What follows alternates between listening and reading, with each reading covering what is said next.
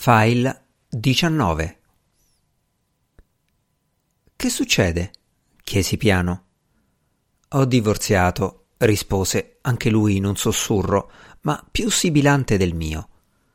Se qualche tempo prima qualcuno mi avesse raccontato quella storia e quell'inizio di conversazione, probabilmente mi sarebbe venuto da ridere. Ma da quando stavo nella stazione il mio senso dell'umorismo era alquanto in ribasso. Sai, da ieri mi sembra di aver vissuto degli anni, aggiunse. Anni indimenticabili. E tu? Niente, risposi dopo una pausa.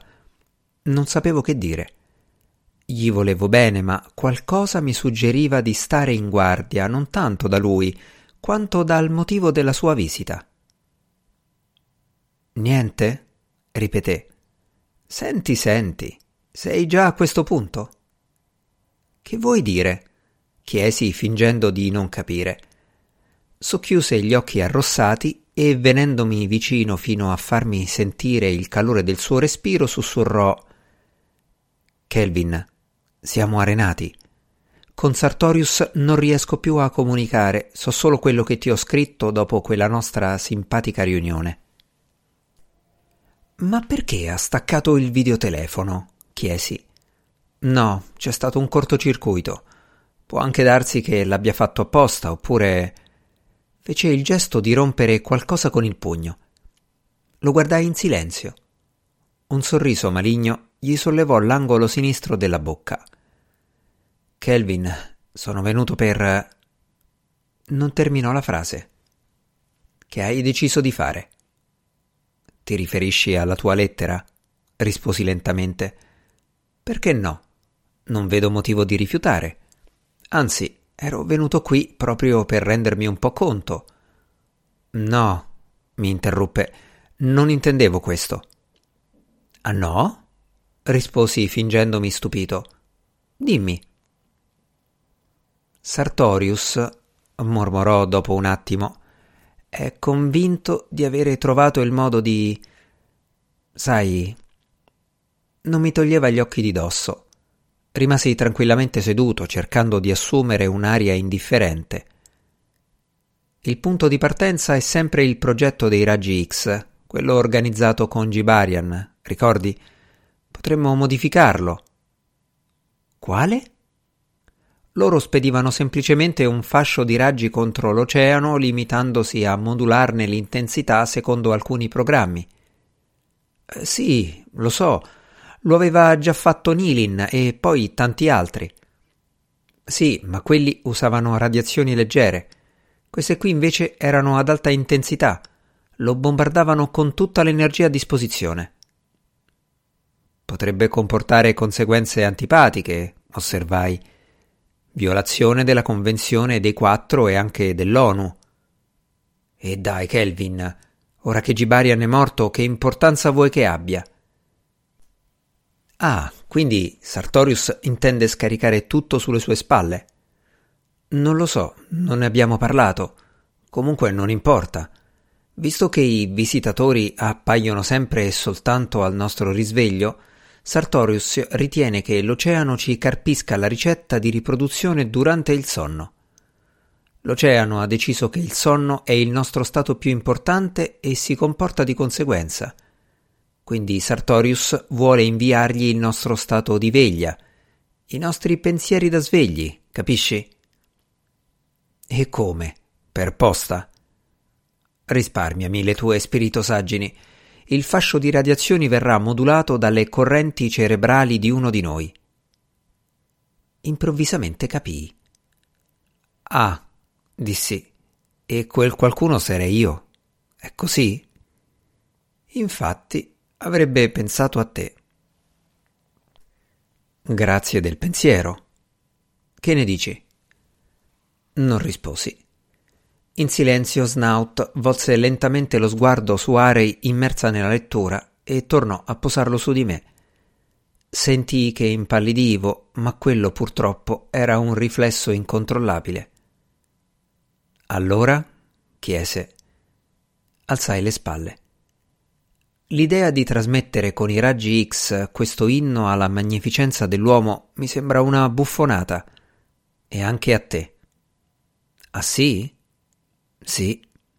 Molto bene, disse e sorrise, quasi avessi appagato un suo desiderio segreto. Quindi sei contrario all'idea di Sartorius? Non capivo bene come avesse fatto, ma dal suo sguardo capivo che mi aveva portato dove voleva lui. Tacqui. Che altro avrei potuto dire?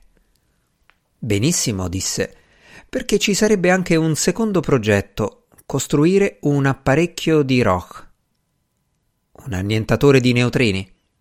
Sì, Sartorius ha già iniziato i calcoli preliminari, è fattibile e non richiede neanche un eccessivo dispendio di energia. Può restare in funzione 24 ore su 24 o anche un tempo indeterminato, creando degli anticampi. Un momento. E come funzionerebbe? Semplicissimo. Sarà un anticampo neutrinico. La materia ordinata non subirà alcuna trasformazione. Verranno annientate soltanto le strutture neutriniche. Capisci? Sorrise con aria soddisfatta. Rimasi immobile, la bocca semiaperta. Lentamente smise di sorridere. La fronte corrugata mi scrutava con attenzione, in attesa. Per cui, riprese, l'operazione pensiero verrebbe accantonata e sostituita da questa. Sartorius se ne sta già occupando. Potremmo chiamarla liberazione. Chiusi un attimo gli occhi. All'improvviso decisi. Snout non era un fisico e Sartorius aveva staccato oppure distrutto il videotelefono. Perfetto. Io la chiamerei piuttosto Operazione Mattatoio, dissi lentamente. Correggimi se sbaglio, ma mi pare che il macellaio l'abbia fatto anche tu. Questa sarà una cosa completamente diversa. Niente più visitatori, niente più creazioni F, Niente di niente. Vengono annientati appena si materializzano. Scusa, Snout, ma non mi sono spiegato, replicai scuotendo la testa con un sorriso che speravo di rendere il più possibile naturale. Qui non si tratta di scrupoli morali, ma di puro e semplice istinto di conservazione. Non è che mi attiri tanto l'idea di morire. Che c'entra? Era sorpreso mi guardava con diffidenza. Estrassi di tasca il foglio con le formule. Ci avevo pensato anch'io. Ti stupisce?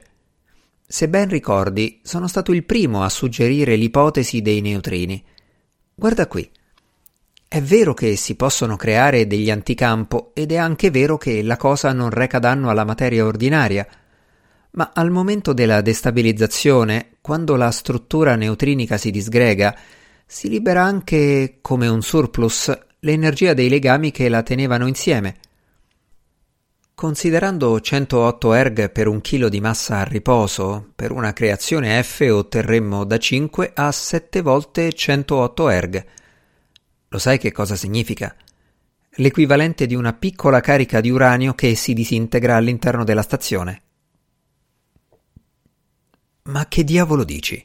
Sartorius ne avrà senz'altro tenuto conto, no? Non necessariamente, ribattei con un sorriso maligno.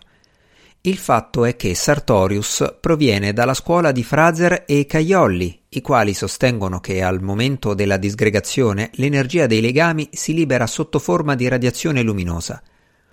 Un lampo violento, magari non del tutto inoffensivo, ma comunque non distruttivo.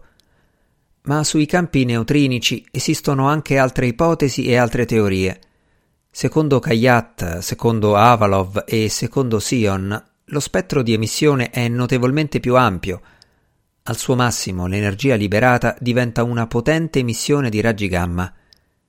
Il fatto, caro Snout, che Sartorius creda ciecamente ai suoi maestri e alle loro teorie è altamente encomiabile, però ne esistono anche altre. E sai che ti dico, continuai accorgendomi che le mie parole l'avevano colpito, che bisogna anche tenere conto dell'oceano. Se ha fatto quello che ha fatto, sicuramente avrà anche scelto il metodo più efficace e migliore. In altre parole, la sua azione mi sembra un argomento più a favore della scuola opposta a quella di Sartorius. Dammi quel foglio. Glielo porsi. Storse la testa da un lato cercando di decifrare i miei scarabocchi. Che cos'è? chiese indicando un punto con il dito. Ripresi il pezzo di carta. Questo? Il tensore di trasformazione di campo. Dammelo. Per farne che? chiesi. Conoscevo già la risposta. Devo mostrarlo a Sartorius. Come vuoi, risposi con indifferenza.